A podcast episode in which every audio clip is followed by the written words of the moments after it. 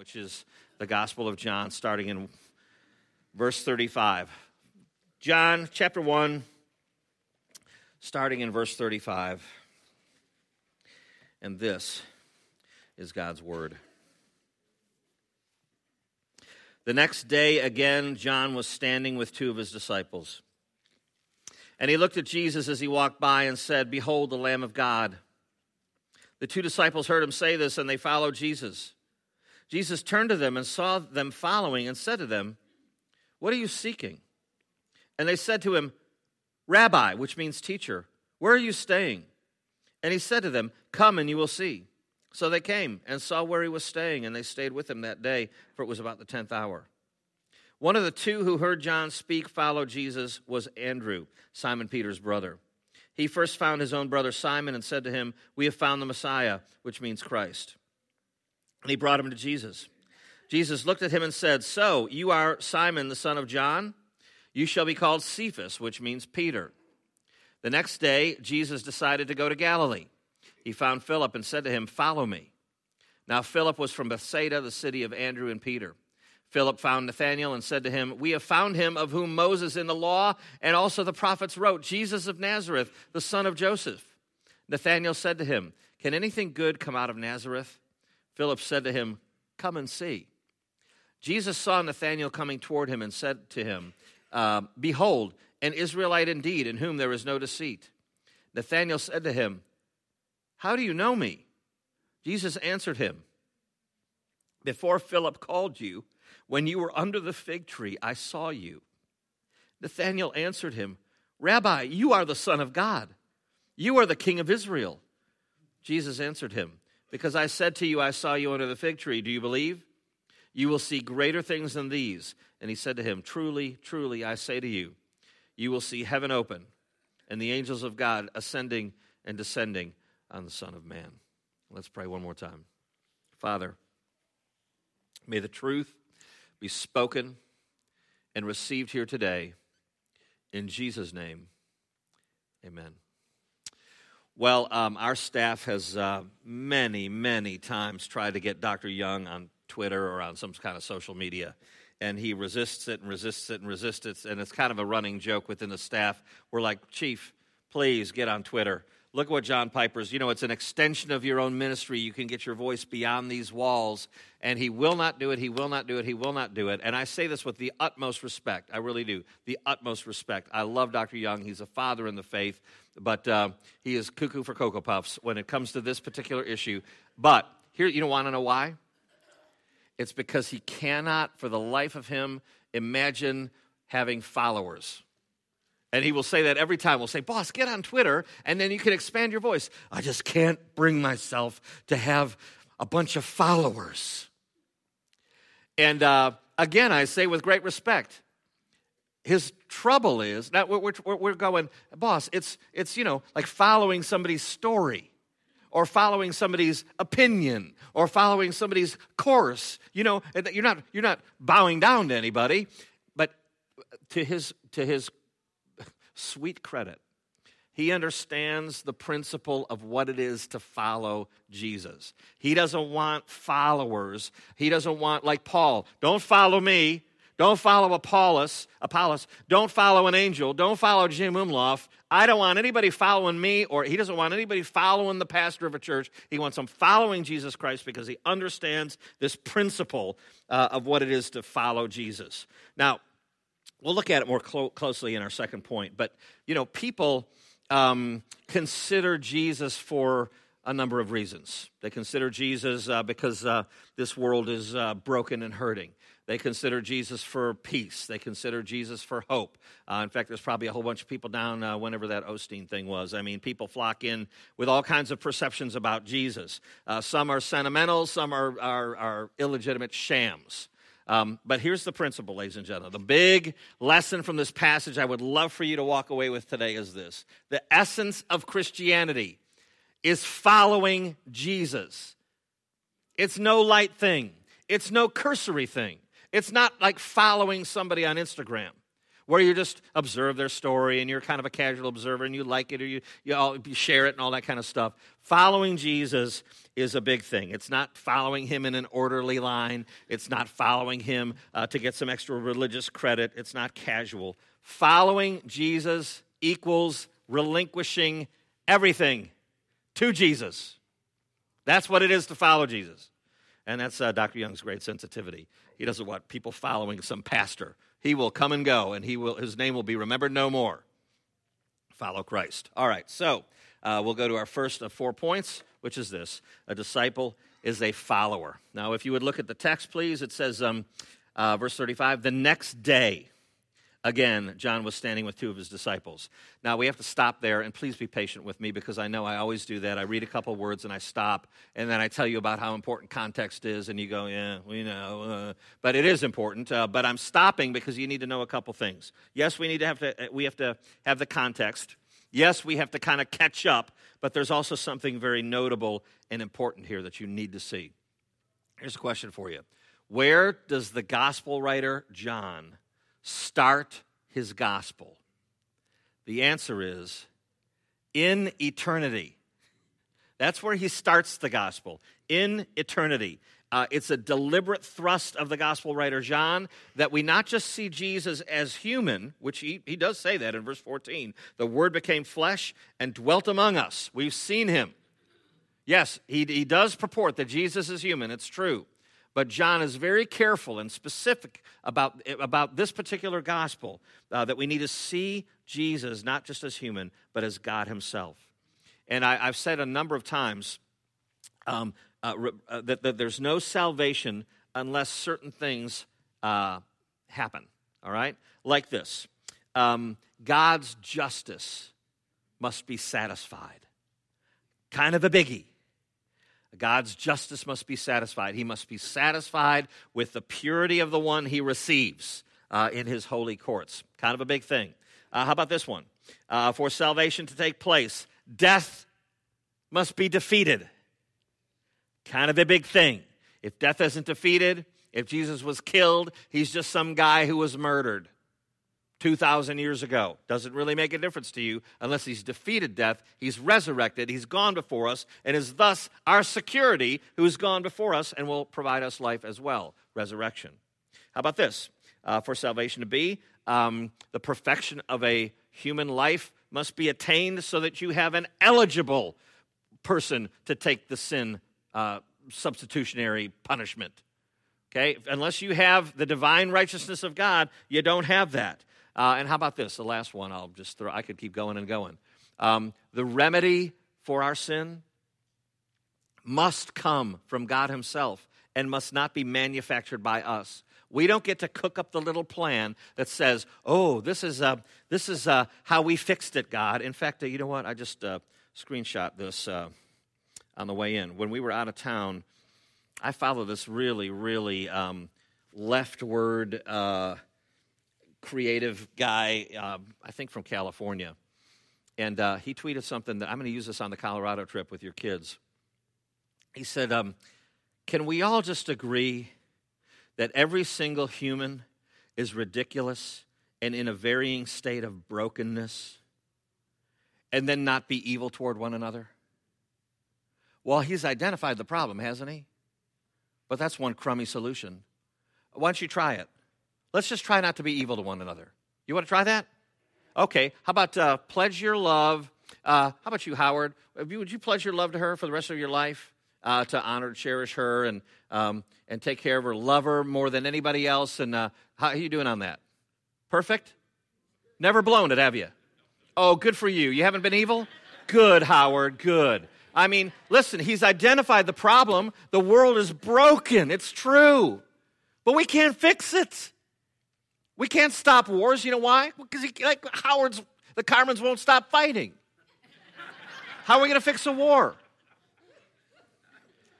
So, friends, without a divine Savior, all of that is impossible. And when, so the, uh, the Apostle John makes certain there's no mistaking Jesus' claim to, uh, to divinity. And so, when the case has been satisfactorily made that Jesus is divine, the gospel writer John then moves on into the body of his message. And he starts on the earthly life and ministry of Jesus. He launches right into it. And he starts with John the Baptist, who is this key figure who shows up in all the gospels, who was, uh, who was um, uh, uh, uh prophesied to show up. And it says in verse 19, and this is the testimony of John the Baptist. Now, look at verse 29. The next day, Look at verse 35. The next day, look at verse 43. The next day, I mean, talk about an administration uh, getting into action. I mean, the gospel writer John uh, and Jesus himself shows up on the scene, and boom, um, the business is a booming.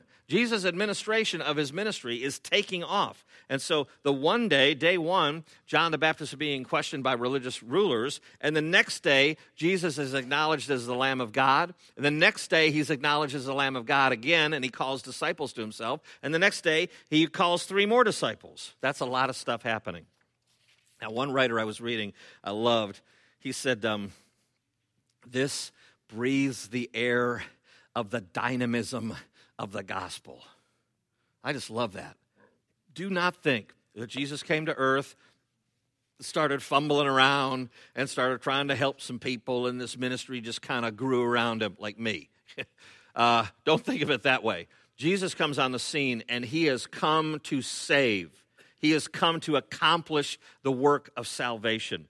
Now, let me pull in something from um, last week. Look at verse um, 33. Um, John the Baptist is talking here, not John the gospel writer, but John the Baptist.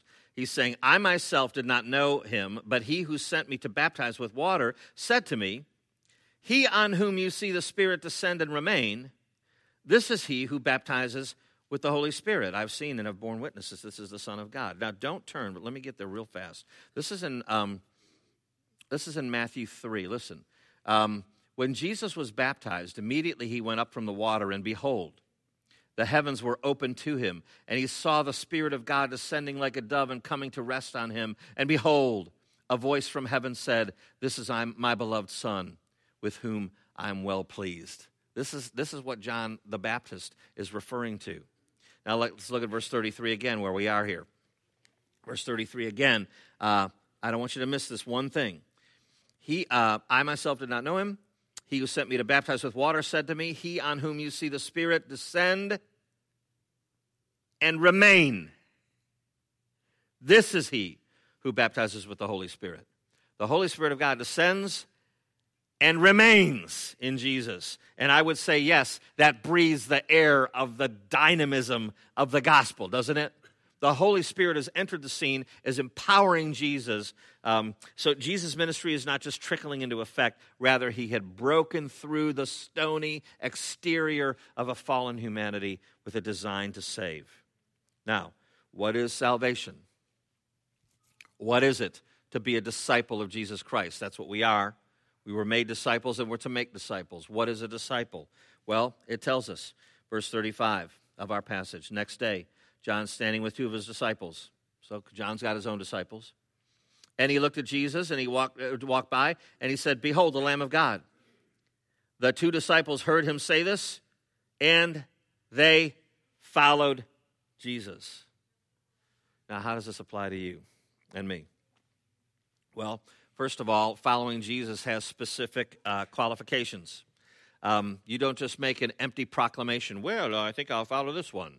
Uh, oh, I'll switch from John the Baptist to this Jesus, or me. I'll switch from following the ways of this world or my own life or my own aspirations, my own wishes to Jesus. I think I'm just going to, you know, change course a little bit. It's, it's not like that.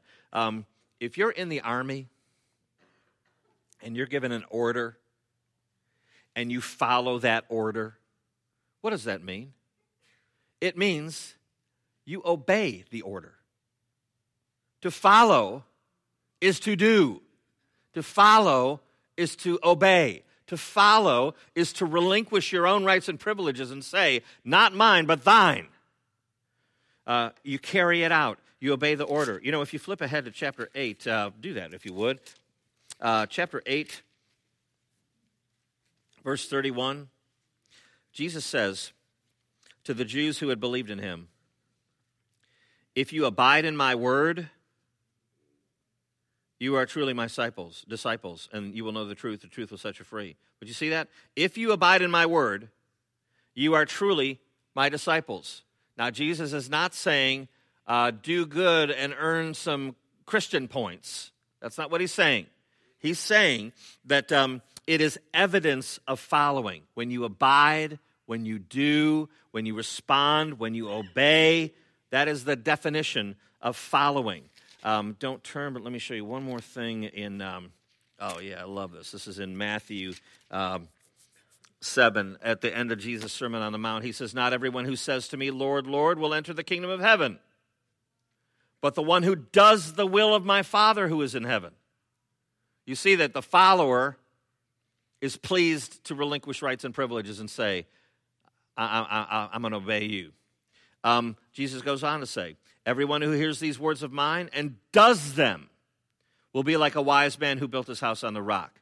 He goes on to say, Everyone who hears these words of mine and does not do them will be like a foolish man who built his house on sand. The rain came, the floods came, the winds blew, beat against that house, and it fell with a great crash. And by the way, that's the end of his sermon. Mic drop. I mean, no sweet little, uh, you know, fancy illustration at the end, no little sensitivity training, and I just want to get the message to you in a sweet way. Boom! That's what Jesus says. That if you are a follower, there's evidence of being a follower. It is to obey, it is to follow Jesus and yield to him as consummate king. That's what that means. All right, second application on this. We are, and I hope you find this encouraging we are as fully disciples as those who walked around with Jesus 2,000 years ago. I know we, we tend to pine for that, and I think it's wonderful to go to the Holy Land and to, to walk on steps that you know Jesus walked on, and to be in the dust that Jesus walked on, and to eat olives and fish and lamb. Uh, the stuff that Jesus did over there, that I, I, I get it but don't think we're less of a disciple than these disciples. Now, of course, they're called to be apostles, and and and there's there, it's a it's a there's a redemptive difference, okay, in the in the in the theater of redemption. But we are every bit of a disciple as these people were. We're disciples like they were. Um, and so don't think that it would make you more devout if you somehow were back then. Because I'll tell you, in, our, in, our, in the Gospel of uh, John here, let me just get there real fast for time's sake. But in the Gospel of John, um, yeah, Jesus says, um, I tell you the truth. It's to your advantage that I go away. If I don't go away, the helper with a capital H will not come to you. That's the Holy Spirit. Jesus is saying, uh, I know you're going to miss me. I know it's going to be tough. I know he knows when he dies, there's going to be mourning and uh, they're, they're, going to be aching for him. And when, he, when he's resurrected, that uh, Mary's going to cling to him. Don't cling to me, Mary, because I got to go away. It's better for me to go away because then the helper's going to come. Listen to this. Um, uh, when the Spirit of truth comes, he will guide you into all truth, for he will not speak on his own authority. But whatever he hears, he will speak, and he will declare to you the things that are to come. He will glorify me. He will take what is mine and declare it to you. All the Father has is mine, therefore I said he will take what is mine and declare it to you.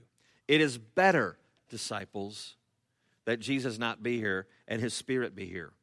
And how does Jesus apply truth to our heart? Who wrote the Bible? The Holy Spirit of God ultimately. Who gives life? The Holy Spirit of God ultimately. Who illuminates truth? The Holy Spirit of God ultimately. So don't live your life on hunches. Know that what God is in the business of doing, what Jesus is in the business of doing, is applying the truth of His Word to your heart, this book to your heart in the power of the Holy Ghost. He does nothing without the, the, the bidding. He, the Holy Spirit does the bidding of the, the Father and Son. All right, our second point. A disciple is in a relationship. Um, look at verse eight, uh, 38. Jesus turned to them, saw them following, and he said to them, What are you seeking? Now, it's interesting to me that Jesus doesn't say, Who are you seeking? He says, What are you seeking? And I find that terribly, uh, I mean, not terribly in a bad way, wonderfully intimate, don't you? What are you seeking? I mean, Jesus is, is, is peeling back their hearts, uh, their hearts and saying, what, what is it that you're searching for in this world? Why are you out here listening to John the Baptist preach this gospel of repentance? There's some kind of rumbling in your spirit, and you want something. What is it that you want? Um, what are you seeking? Um, uh, uh, several other um, uh, translations will say, uh, What are you looking for? Uh, one of them says, What is your wish? Don't you like that? What is, what, what is your wish, saith Jesus? Well, um, what could be more relevant to your life right now? I mean, what are you looking for, friend? What is your wish? What are you seeking? Um, what will give you the significance that you crave? What will give your heart satisfaction? Uh, what will give you the self that you long to be? Don't you belong? Don't, don't you long to be some self? I do. I long to be some self that's that not this, uh, or an improved this, or a, a, this that, that isn't so schleppy and failing and, and selfish. Don't you want that? Well, um, Jesus turns to them. He says, What are you seeking? And they go on. They answer him. They say, Rabbi, which means teacher. Where are you staying? he said to them, Come and you will see. So they came and saw where he was staying, and they stayed with him that day, for it was about the 10th hour. Now, uh, application for your life. Walking with Jesus, being a disciple, is having a relationship with Jesus. You know, uh, he says, What do you want? They say, Where are you staying? you know what they're saying? We want to be with you. We want you. And um, there's a whole lot of gobbledygook and lip service in, in the Christian world, and um, I'm, I'm, I'm, I'm the worst offender. Um, you know, I'm in a relationship with Tammy, and um, I, I, mean this. I think about her all the time. Not all the time, not literally 100% of the time. I'm just, Tammy, Tammy, Tammy, Tammy, Tammy. I'm not thinking about, but I'm telling you, I think about Tammy all the time. I think about her during the day. I think about her while her working. I, I, I, know there are times where I have to focus, you know, so I'm not just thinking about her hot body uh, while I'm at work, but, uh, um, but I think about Tammy a, a lot. And, and, uh, and uh, I'm in contact with her, and, and we want to know where, where, where each what, what, we're doing. We want to know what our experiences are for the day, and and uh, you know, I just I just I think about her all the time, um, and we find many little points of contact, and and we do all kinds of little things like uh, you know leave each other coffee cups out, and uh, do other little doodads around the house. So just communicate, babe. I'm thinking about you. I'm thinking about you. I'm thinking about you. Well, folks, with Christ, we hear from God where? Here. We speak to God. How? In prayer. Is that not? It's so simple uh, that we get to fellowship with the living God. He speaks to us and we speak to him. He hears us and, and we hear him. Um, that's, that's how it's supposed to be. That's what discipleship is. Um, I think about Tammy, honestly, I'm an idolater. I think about Tammy more than I think about God. Um, but, but we need to walk through this life as disciples who are in a relationship. What do you want, says Jesus? Um, where are you staying? Because I just want to be with you. That's what it is to live the life of a Christian disciple. I'll show you one other cool little morsel. Um, many have pondered over this, myself included. Verse 39. He says to him, Come and see. They came, saw where he was staying. They stayed with him, for it was about the 10th hour. That's 4 o'clock. Why the John, John the apostle is writing this. Why does he why does he put the time in there? Don't you think that's interesting? Now, on the one hand, it's just a, t- a detail. I mean, it's a it's a thing that validates the the reality of this the, of the narrative. I mean, he puts a time in there. It doesn't have to, but he does. Why does he put a time in there? Um, I, I read one guy, and I tend to agree. It was probably kind of precious to the Apostle John. The, the, the encounter that he had with Jesus. You know, I'll never forget. It was four o'clock, and we, we were with Jesus all day. And uh, it was this, this, this precious thing um, I, I, think it was anchored in his encounter with the Savior. You know, uh, we were talking about it driving back home from our little trip to New Orleans. And uh, uh, we were talking about some of our travels, and uh, you know, we met Jose Feliciano. Did you know that? In an airport in LA a number of years ago. Well, I'll never forget meeting Jose Feliciano. I know exactly where we were. We were in the Miami airport, and he had a handler with him because he's blind. Um, I'll never forget meeting the skipper and Mr. Whipple. In this, I was at LAX, I was in high school, and the skipper from Gilligan's Island was in this line, and Mr. Whipple was in this line. And Mr. Whipple said, Hey, Skipper. And the skipper said, Hey, Mr. Whipple. And I thought, This is awesome. They call each other their TV names when they're not on camera. It was awesome. I will never forget meeting them. And I think that it's, it's something that um, it's a treasured mile marker uh, for the, the, the gospel writer. It's telling. Jesus says, What are you seeking? It turns out it is uh, Jesus precisely. All right, third point. A disciple makes other disciples. This is the largest section of this book. We're going to move the quickest through it, though. Um, in verse uh, 40, look at it. Um, one of the two who heard John speak and followed Jesus was Andrew, Simon Peter's brother.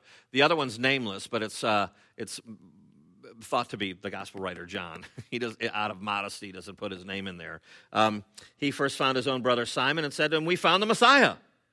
Um, flip on ahead, um, oh, uh, to uh, verse forty-three. The next day, Jesus goes to Galilee. He found Philip and said to him, "Follow me." Philip was from Bethsaida, the city of Andrew and Peter. Philip found Nathanael.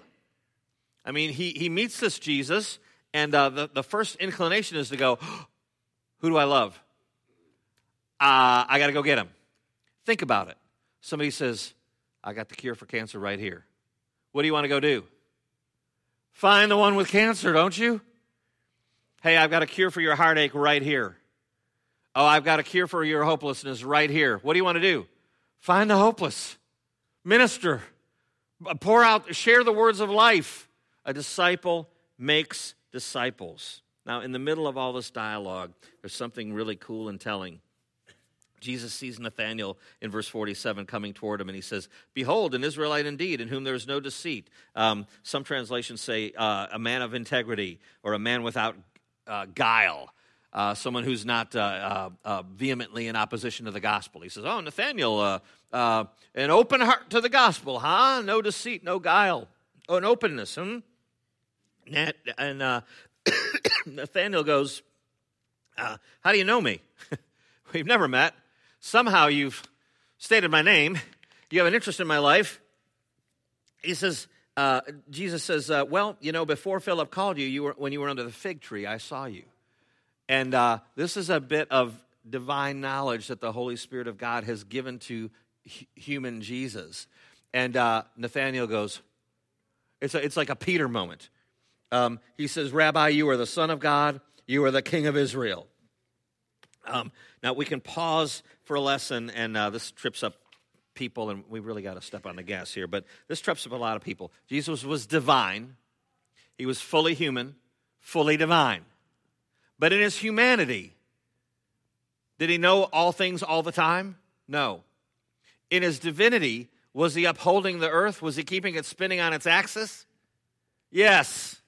He was, he was retaining and maintaining all life, sustaining the earth but in his humanity, he, he divested himself of his glory. And so what happens is the Holy Spirit who is working in him shows him this truth about Nathaniel, and he's able to say, I saw you under the fig tree. And Nathaniel goes, That is divinity. he recognizes it, and he has the prophetic utterance You are the Son of God, you are the King of Israel. Now, application. Um, Andrew goes and finds his brother Simon. Philip finds Nathanael. And this, uh, this is, this is the, the message for you uh, from, uh, from Jesus himself. Um, at the end of the Gospel of Matthew, he says, All authority has been given to me. Go therefore and make disciples. You know who he's talking to? Text tells us. Um, the 11 disciples went to Galilee and Jesus directed them. Jesus is talking to his disciples and his message to his disciples is go make disciples. That's the message. A disciple makes disciples, not out of some rote duty, but out of devotion to the Savior who sends us and out of concern for a world that is broken and ridiculous and needs help. All right, our last point. We're in the home stretch. A disciple is on a divinely provided path. Uh, verse 51 of our passage. Um, he said to him, Truly, truly, I say to you, you know, he says, Oh, you're impressed by the fig tree thing? You impressed about that? Okay, truly, truly, I say to you, you will see heaven opened and the angels of God ascending and descending on the Son of Man. Uh, Jesus is going, you, you, think that's impressive? Okay, well, um, l- let me tell you, uh, uh, let, let, me give you a little something from the Old Testament. And uh, here, here's, here's what he says this is a dream that Jacob has. He dreams that there's a ladder. This is in uh, Genesis 28. He dreams there's a ladder set up on the earth, and the top of it reaches into heaven. And behold, angels of God were ascending and descending on it. Um, and, and, it goes on, though, the passage goes on to say, um, How awesome is this place? There is not, this is none other than the house of God, and this is the gate of heaven. That's a dream that Jacob has, a prophetic dream. And Jesus, the first one ever to apply this uh, to himself, is himself. Jesus says, Oh, you think that's something? Well, guess what? I'm the gate. you think the fig tree was amazing? You think the fig tree showed you something of the divinity of, of, of me. Just wait. I'm going to be the mediator. I'm going to be the way unto God. I'm going to be the one uh, who tears the curtain from top to bottom. I'm going to be the way into the Holy of Holies. All right, I'll close with this. In uh, Psalm 34, verse 8, familiar verse to most of us Oh, taste and see that the Lord is good. Here's the New Living Translation Taste and see that the Lord is good. Oh, the joys of those who take refuge in him. Friend, what are you seeking? That's what Jesus asks. What are you seeking? Here's the answer the joys of those who take refuge in him. That's why Jesus came. That's the gospel message. He broke into this world with his hard exterior, and he came with intent. He, he came not just to trickle into ministry, but to drive into ministry and accomplish salvation uh, for a world that is broken and in need. Oh, the joys that await. Let's pray. Father, um, we are humbled before you. We have nothing save that you have given it, and we have nothing of um, any heavenly worth uh, save that you provided it. Thank you for loving sinners. Thank you for providing a way unto yourself. Thank you for not just leaving us here to try to figure it out, but that you take the truth of your word, the eternal truth. Um, your word is you, and you take your word, and in the power of your own spirit, you apply it to our lives. Thank you for that, Lord. Uh, might we learn what it is to be a disciple. Might we learn what it is to follow and relinquish our rights and privileges. And might we know the joys of heaven provided by you in our Savior King, in whose name we pray. Amen. Thanks, everybody. Appreciate you.